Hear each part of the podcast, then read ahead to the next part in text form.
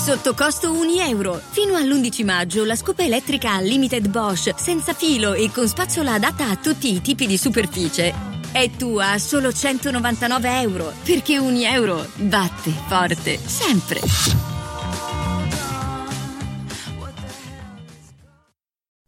Hi everyone and welcome to the 53rd episode of Praticamente Inglese. How's it going, guys? Hope you're doing well. Today, great interview is coming up in a few minutes.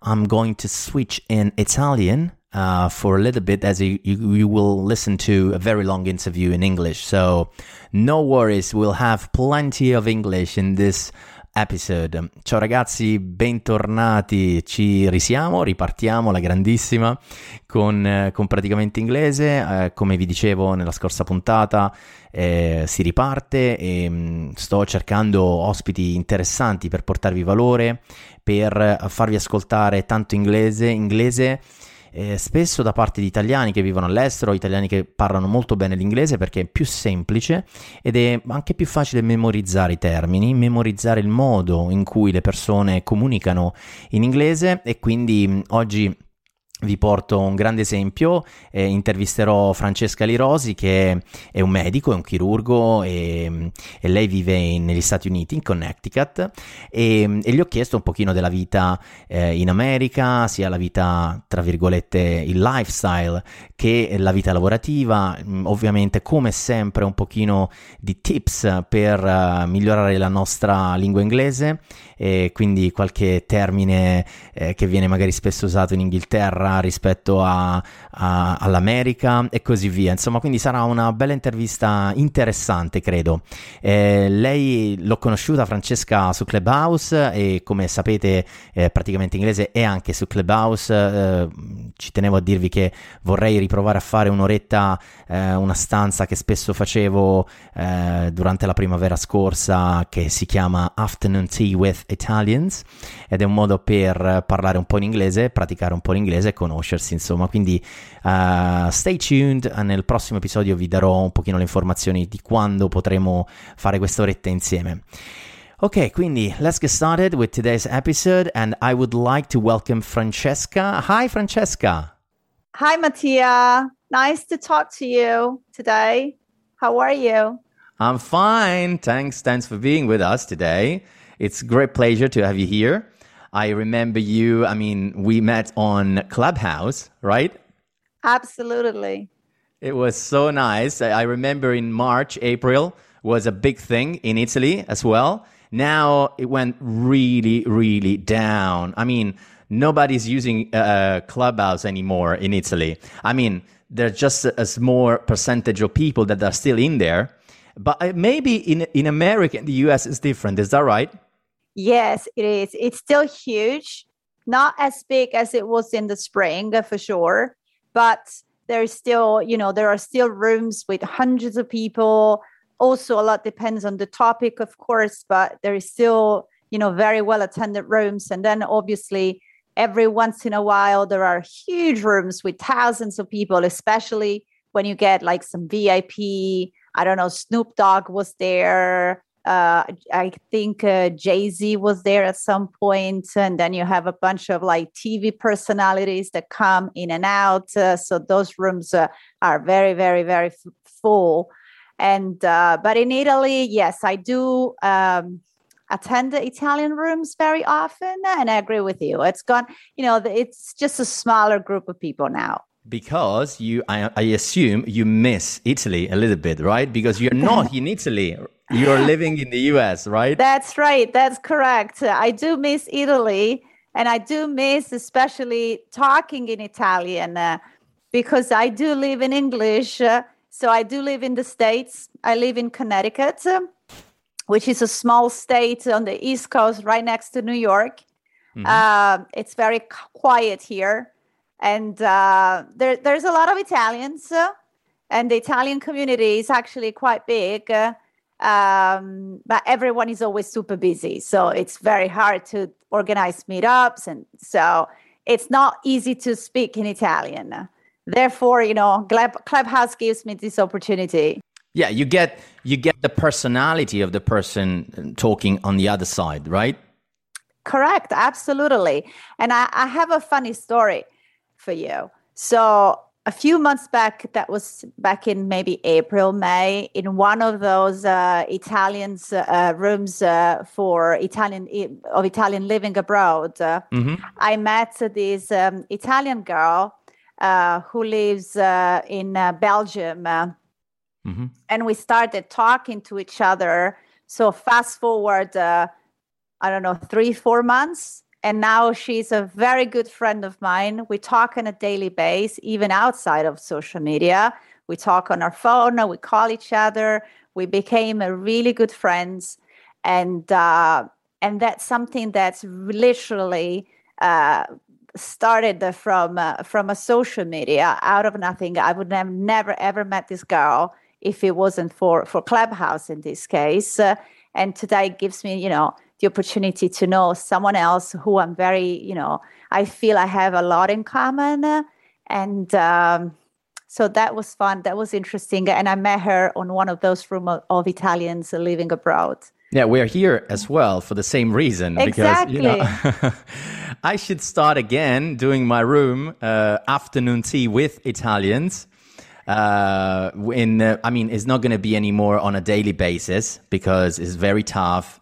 And you can't be there all the time. So I will kind of try to do something like once a week to do an hour and talking in English with other Italians, something nice. And, that's the reason why we're here. We met so many people, Italians as well, or Italians living abroad. 80% of my guests are from Clubhouse. Yeah, no, I did really love and I did really enjoy your room on Clubhouse a lot. I do understand that if you do it on a daily basis, it can be really intense, but maybe, once or twice a week, I thought it was really nice, get to speak in English and get, you get to meet people living in Italy or living abroad, all different stories. Everyone has an interesting story to tell. And I found that room to be really nice. So you should definitely consider going back. Great, I'll do. But now let's get back on track. First thing first, you should introduce yourself properly, I think. Yeah, absolutely. So my name is Francesca, and I was born and raised in Rome. I'm a medical doctor. I'm a surgeon, more specifically. Surgeon, posso intervenire, è chirurgo. Exactly. And, I did study in Italy. I completed all my training and everything in Italy. And then in 2008, I had this great opportunity to move to the States for a fellowship in New York City, which was huge. I felt so lucky at the time. I didn't know what I was putting myself into, but I said, this is such a great opportunity that I cannot pass. So in the fall of 2008, so it was end of September, I moved to New York City to start my fellowship, knowing and thinking that was just a one-year experience and I would go back to Italy and start my career there as a doctor, as a surgeon. But guess what? I met the love of my life. I met this wonderful American guy through some common friends, interestingly, through an older friend of mine, Italian, that was living in New York back then, who introduced me to this guy. So towards the end of my fellowship, here comes the question, what are we going to do now? What am I going to do? Am I going to go back to Italy or am I staying here? So we decided that this relationship was important to both of us. And therefore, we found a way to, make it work. And that's when my life abroad started. Wow. So, I have been living in the States since, even though I spent 5 years living in the UK as well. Okay. That's because our jobs brought us to the UK. And then eventually our jobs brought us back to the States 2 years ago. So you have experience in living in the UK and in the US as well, and of course in Italy. So that's fantastic, because I also think that it's quite difficult to, you know, to decide to move to the US and stay there, because it's difficult to get, you know, the green card. That's correct. That is correct. Exactly. The reason why we decided at some point to move to London, it was for job opportunity, but also because it was an English speaking country where both my husband and I could live and work, and we didn't have a visa issue back then. Mm-hmm. And in the meantime, we got married, and through the marriage, I was able to get the green card, because as you said, moving to America, it's not easy unless you have either a green card, either through marriage or through work. If your work, the company that hired you sponsors you to get a green card, or you can come on a work visa or on a student visa. Like the first time I moved to the States in 2008, that was through, it wasn't exactly a student visa. It was an exchange visa for researcher and people in science. But anyway, yeah, it's not that easy. But then eventually... And maybe you can stay just 1 year, if I remember well. Yes. With the student visa or... Yeah, it depends. Some of them, there are many different types. Some of them can be extended, but... Yes, definitely. It's not an easy process. And also, the other thing about living in the US is also the fact that there are quite huge Italian communities all over the US, right? Absolutely. Absolutely. And they are incredibly proud. They are incredibly proud to be Italians, even though they are second and even third generation Italians now. Although I must say that right now you can also find a very large Italian communities of first generation people like mm-hmm. me, who moved to the States 10, 15 years ago as, newly, graduated and started their careers here. So right now you can find a lot of people in their mid 30s, early 40s that started their careers here, started their family. So, and that community now is quite big, particularly in the two coasts, in the East Coast and the West Coast, where obviously most of the jobs are. Like right now in Connecticut, which is really a small state, we have quite a large group of first generations Italians, all around more or less the same age. And then you have these huge communities of Italian Americans, right? Those who moved here 50, 60 years ago, and now they have their kids and grandkids who are Americans, but they do still keep, either connections with Italy, or they maintain their traditions, for example. And that's interesting. Yeah. And what are the main differences?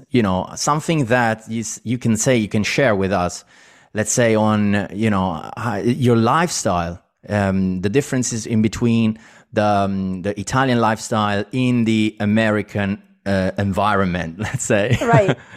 In general, from your perspective, of course. Right. We and I say we as we Italians are interesting, because we have this habit of recreating our little Italy, no matter where we live.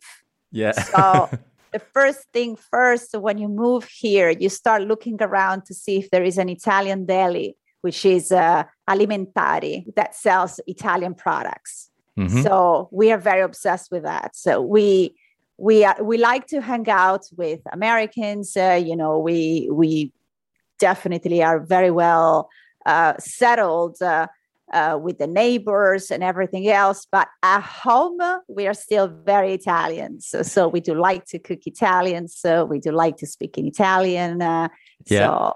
Need to find the pasta de cecco, or the sauce, the Barilla sauce somewhere, right? Oh, yeah, that's right. And I think because you know, we do like, we, it's a mix of things. You know, we are proud, of course, to be Italians. We are used to that. We don't want to give that up. And it's interesting if you read like the some threads or posts on Facebook of these Italian groups living in the States. 90% of them are about food and about bringing back food when you go home, or having food sent, or where did you find this, especially during the holidays, you know, when it's Christmas time, for example. But right now in America, you can find pretty much everything. So you really can recreate your little Italy here. And for some reason, I found this to be stronger in America rather than in the UK. And I think because somehow when you live in the UK, you are closer to home. Yeah, 2 hours flight and right. You are there. And you're there. While here, it's a lot far and it's a lot more difficult to travel. It's also a lot more expensive. So you feel like you have to bring some, you know, a bit of Italy here and recreate a little bit of your Italian life. Particularly on food. Exactly. Because we are very proud of food. I mean, everybody is enjoying all over the world the Italian cuisine. So, of course, as we are Italians, we want to bring them as well the proper Italian raw material. Let's say, put it this way, and recipes and things like that. Also because I saw quite ridiculous stuff people doing pasta alla bolognese or very weird pizzas. So they are kind of not properly interpreting the Italian cuisine and history, let's say. That's true. This is an old debate. You know, you have this, you know, mix of ingredients that are sold to you as Italian. Like, I have another funny story. When I first met my husband, he asked me, you know, he was very curious of everything about Italy, about food, about our culture. And then one day he asked me if I liked pasta Alfredo, which is pasta Alfredo. And back then, I really had no idea what pasta Alfredo was. And I said, I'm sorry, I'm really not sure what you're talking about. Can you describe this to me?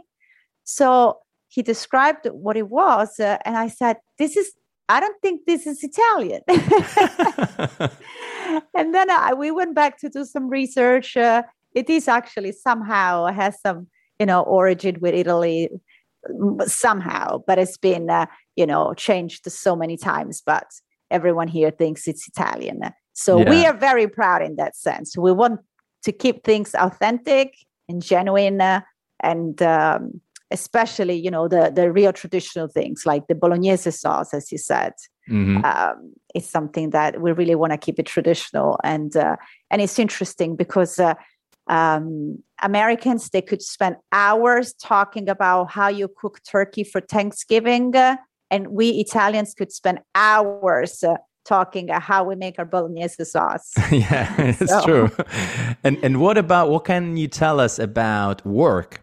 You know, there are, I assume there are quite a few differences. There are, yes. When I moved here in America back then, almost 15 years ago, it was still very strong. There was still very strong the idea of work hard, as hard as you can, work extended hours, workaholic, exactly, workaholic, start very early in the morning, finish very late at night. The more you work, the better you are. And that was you know, very strong here. It was you know, yes, they would take a break. Yes, they would have a coffee, but they would be constantly connected to their computer or to their phones. I must say that over the last few years, I noticed there is a shift, and Americans are becoming a little bit more like us, meaning that 9 to 5. That's it. Right. And they start also talking about things about like quality of life. That was something that I never heard 15 years ago in America. They didn't care about quality of life or work-life balance. For them, it was work, work, work. Why, right now, our generation talks about work-life balance, taking care of yourself, take the time to take care of yourself, reconnect with your family, reconnect with your friends. So I noticed that the pace has slowed down a little bit, and they started understanding that you can be productive and you can work even if you don't work yourself out, off, meaning that you don't need to kill yourself in the office. I must say that probably the last 2 years with the pandemic, that also helped a lot, because here everyone right now is working from home. Everyone who can work from home is working from home. So and they realized about, how good it is to, reconnect with your family, take your time, avoid long transportation, commuting to work. Yeah, in Italy, it's exactly the same. It's very difficult right now because, to find people working in the hospitality sector, also because there are quite a few people that they realize that they changed job during the pandemic, or maybe they're trying to do something small, but something that they really love, or maybe they moved back to their hometown. Because everything now with an internet connection and a laptop, you can do almost everything. I mean, of course, it really depends on your work. Oh, yeah, absolutely. Quite a few companies as well realized that, the productivity, not always, but in general, is not going to be so different if you work from home compared to going into an office. And they... also is even cheaper for them, because they don't have to buy anymore these huge offices in the center of the city, spending so much money in rent. So it's kind of a win-win situation for both the worker and the employer. What do you think? Yeah, absolutely. In fact, people here, right now, they're not going back to the offices yet. And those who are discussing about going back, I think that what they will do like a mix situation where maybe you work 2 or 3 days at the office and the rest you work from home, because people really, with the pandemic, they started realizing that you can be just as effective, just as productive, actually probably even better, because as you said, you avoid an hour and a half of commuting into the office each way. And, I don't know, if you have kids, you can take your kids to school in the morning and then come home and work. And that's a nice, family moment. That's quality of life. Yeah. And that's something totally, totally new for Americans. Like back then, already at 6:00 in the morning, you would see a tremendous amount of traffic on the highways. Or people trying to get to work as soon as they could. Right now, if you go on a highway at 7:00, there is probably a third of the traffic that there was before. And people are liking it. And I think that's where we are heading to. And it's a nice shift. Which is the proper smart working. Because we were saying, I'm in a smart working, which is not true. We said so many times that I was just remote working from home. The real smart working is what you said. So 2 or 3 days in the office and 2 days or three, it depends, one at home. So it's kind of having a mix, because it's very important, I think, the relationships with your colleagues, and with other employees of the company, to create the group, to, sometimes it's very important to stay together in a room rather than everybody on the screen. Yeah, you know, I was talking about this with my husband the other day because his company hasn't gone back since March 2020. Okay. So a very long time that he's been home. And in the meantime, they had new people coming in and other people left for other jobs.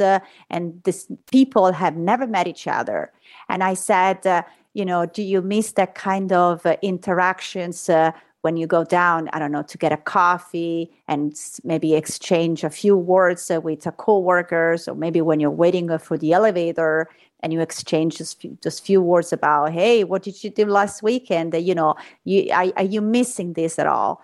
And he said, yes, I am missing it. And the company realized that they were missing that little small, quick interactions. And his company came up with a very interesting idea. What they're doing, they are having these Zoom calls that are called social with a colleague. It's a one-to-one, and they talk things outside of work. They are on a Zoom call. Or maybe they're talking about golf. Or family, or what did you do last weekend? Are you planning your next holiday?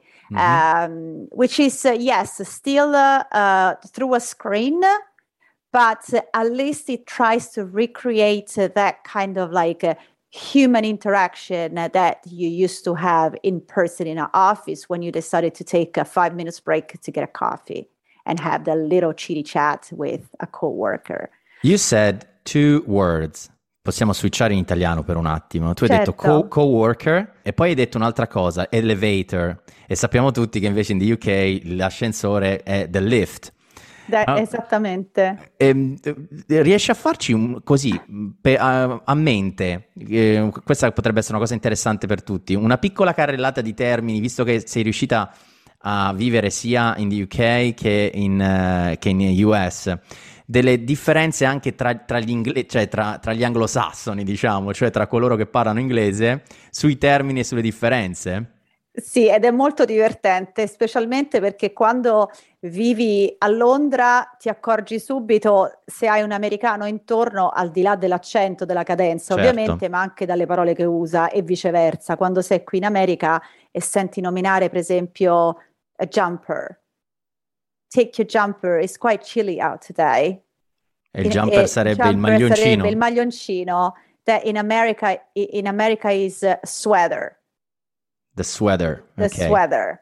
In Inghilterra is a jumper.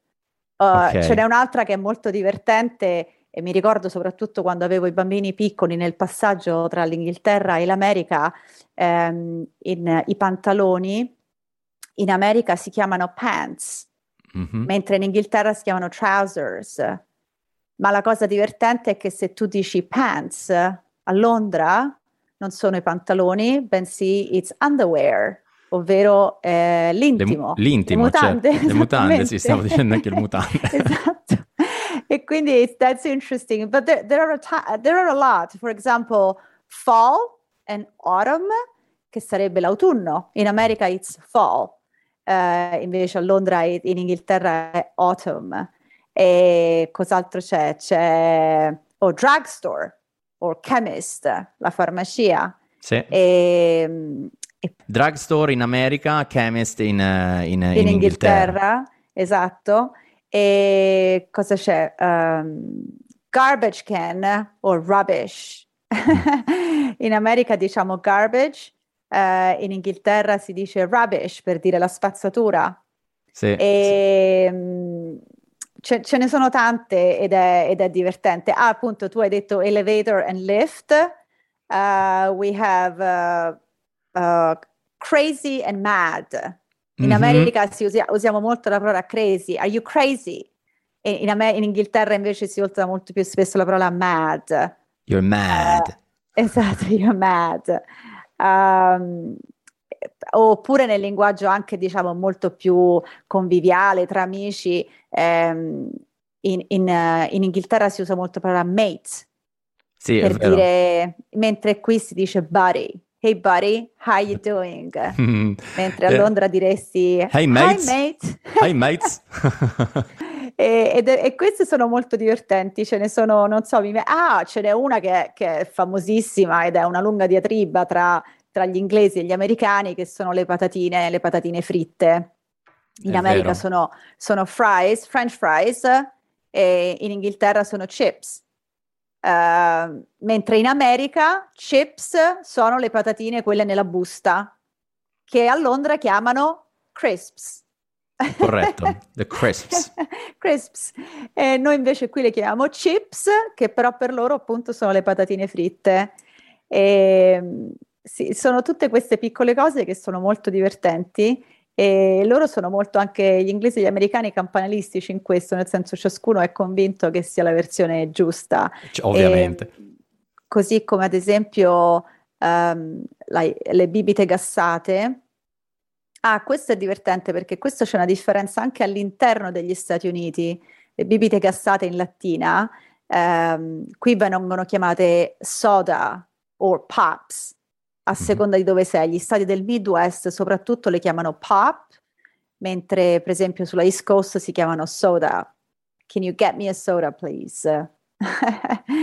Ed è divertente, ce ne sono molte. Thank you very much. Thank you very much for this, this little update about differences between, American and British English, let's say.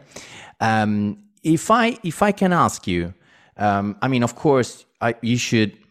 sure you have many Italian friends that are trying to improve their English, because it's very important at work, maybe, no? Do you have any suggestions in terms of pronunciation, in terms of understanding, anything could be useful for us? Right. So first, I would say, try to listen to as much English as you can. Right now, with all the streaming that we have for movies and TV shows, that is a great way to listen to English words. And you can start by watching something that you might have watched many times in Italian, so you know that movie or you know that TV show really well. You know what's happening next. So try listening to it in English, maybe initially with Italian subtitles. Even though at that point, I think that it's more important to listen to the words and how they are pronunciated. So not very much necessarily the meaning. So listen to as much as you can. And today it's very easy. There are from Netflix, YouTube, exactly, streaming platform to podcast, exactly. Yeah. And the other thing is to practice your English, speak in English every time you can. It doesn't matter if it is not perfect. It doesn't matter if you're missing a word or two. It doesn't matter if your pronunciation at the beginning is not good. It really does not matter. If you have a friend that can speak a little English, sometime just switch to English. Try, just start speaking. You said something really nice. And you can do it as well when you are alone in the car going to work. So you're not going to be, let's say, worried about somebody is judging you about your pronunciation, right, on everything. But you need to practice. Yeah, that's a great point. Yeah, it's just or really, if you have a friend that wants to practice with you, don't be shy, and it's fine to get a word wrong. It's fine if the pronunciation is not perfect at the beginning, but practice. It is really, really important. Also because after a while, it will give you the confidence to practice even more. True. Because you will feel less shy and you will feel more confident. Ti senti più sicuro di te, no? Certo. Più pratichi e più parli e più alla fine uscirai un po' dalla timidezza, che è normalissimo avere all'inizio. Però ecco, trovare qualcuno, un amico, un'amica con il quale non ci si vergogna, no? Dire dai, adesso per mezz'ora parliamo in inglese, proviamo, vediamo che succede. Alla fine non c'è nessuno che vi ascolta. Certo. Si può fare. Or you can open a room on Clubhouse, or absolutely, you can open a room on Green Room or whatsoever.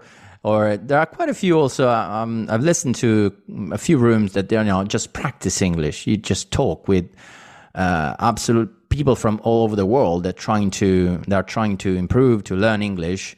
And that's quite nice. But I would say that I found in the past when I was learning, I found watching movies to be extremely helpful for comprehension in English. With subtitles as well? Yeah, with or without, you know, because you get to listen to the words, you get to listen to the pronunciation, and eventually you will also understand.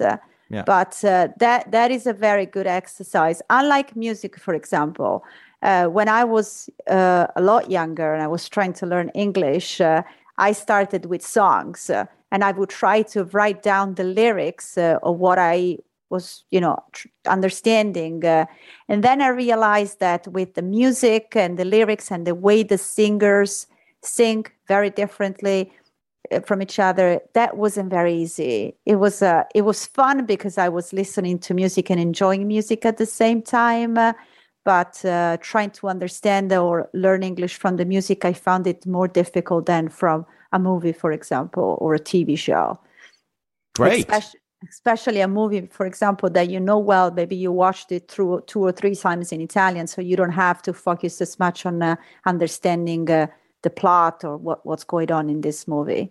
So you can focus more on the dialogues. And where can we find you? I mean, for sure, we can find you on Clubhouse sometimes. Oh, yes. You can find me on Clubhouse. I actually I host a room in Italian, though, not every night, but it's in Italian with Italians. But if you want to practice English with me, you know, you can find me on Clubhouse. Send me a message on Clubhouse. Now Clubhouse has direct messaging in the app, which is you are Francesca Lirosi, Grodin, ma se cerchi già Francesca Lirosi mi trovi, e Clubhouse adesso ha anche la messaggistica diretta, quindi se volete praticare l'inglese, shoot me a text. Shoot me a text. Come si dice poi. Mandatemi un messaggio e mi fa piacere praticare l'inglese. E poi Mattia, io penso che tu debba ricominciare le tue room su Clubhouse di praticamente inglese. Mi stai facendo sì. Mi stai pushando, ecco, trovando un termine di quelli che usiamo anche qua, pseudo-inglesi, sì. No? Sì, no, infatti cercherò di fare magari una room a settimana. Avevo detto a tutti che comunque sarei tornato a settembre, perché comunque c'è una grossa, piccola grande community di 1800 persone che comunque seguono Praticamente Inglese su Clubhouse, perché Praticamente Inglese è un podcast, ma poi si è anche, come dire, si è duplicato un pochino anche su Clubhouse. Non so quanti italiani ancora ci sono su Clubhouse, devo essere sincero, però per quei pochi, magari una volta a settimana dal prossimo episodio, che io esco ogni settimana adesso con il podcast, magari annuncerò un orario dove ci facciamo un'oretta di chiacchierata in inglese tutti insieme, anche con tutti magari quelli che seguono il podcast. Sarebbe carino, insomma. Sì, secondo me sì, anche perché adesso Clubhouse è aperto a tutti, no? Ti ricordi prima all'inizio era solo su inviti, invece adesso è scaricabile sia su Android iOS, che iOS, esatto. Certo. E quindi chiunque si può iscrivere e chiunque può partecipare. E la tua room era davvero molto, io la trovavo molto carina e molto utile, e poi c'è questa interazione diretta, no? Live, che è utile per chi vuole imparare, per chi vuole praticare, per chi vuole migliorare, insomma. Vabbè, mi hai dato l'ultima spinta, dai, allora sì, settimana prossima annuncio, magari troveremo un orario che va bene a tutti. Sì. Magari non so, nel weekend o magari durante, non so, dopo orario aperitivo, cena, adesso vediamo. Esatto. Perché poi se voglio coinvolgere ovviamente anche voi italiani in America, ovviamente non può essere mai prima delle 3 di pomeriggio, ecco. Sì, perché quando vi svegliate, insomma. Okay, thank you very much, Francesca. Thank you so much, Mattia. It was a pleasure. Oh, it was a pleasure for me. This was a lot of fun. This was my first experience for a podcast. I love it. Thank you so much. Next week you should go and listen to our conversation. Absolutely, and that would be nice. That would be nice to listen to. Absolutely, I'm very curious. Thank you so much. A big thank you to all the people that listen to your podcast. I know everyone loves it. And thank you for listening to me today. Thank you very much, guys. Of course, as always, as I always say, have a great week ahead and I'll see you in the next episode. Bye, Francesca. Bye, Mattia. Ciao, ciao. Ciao.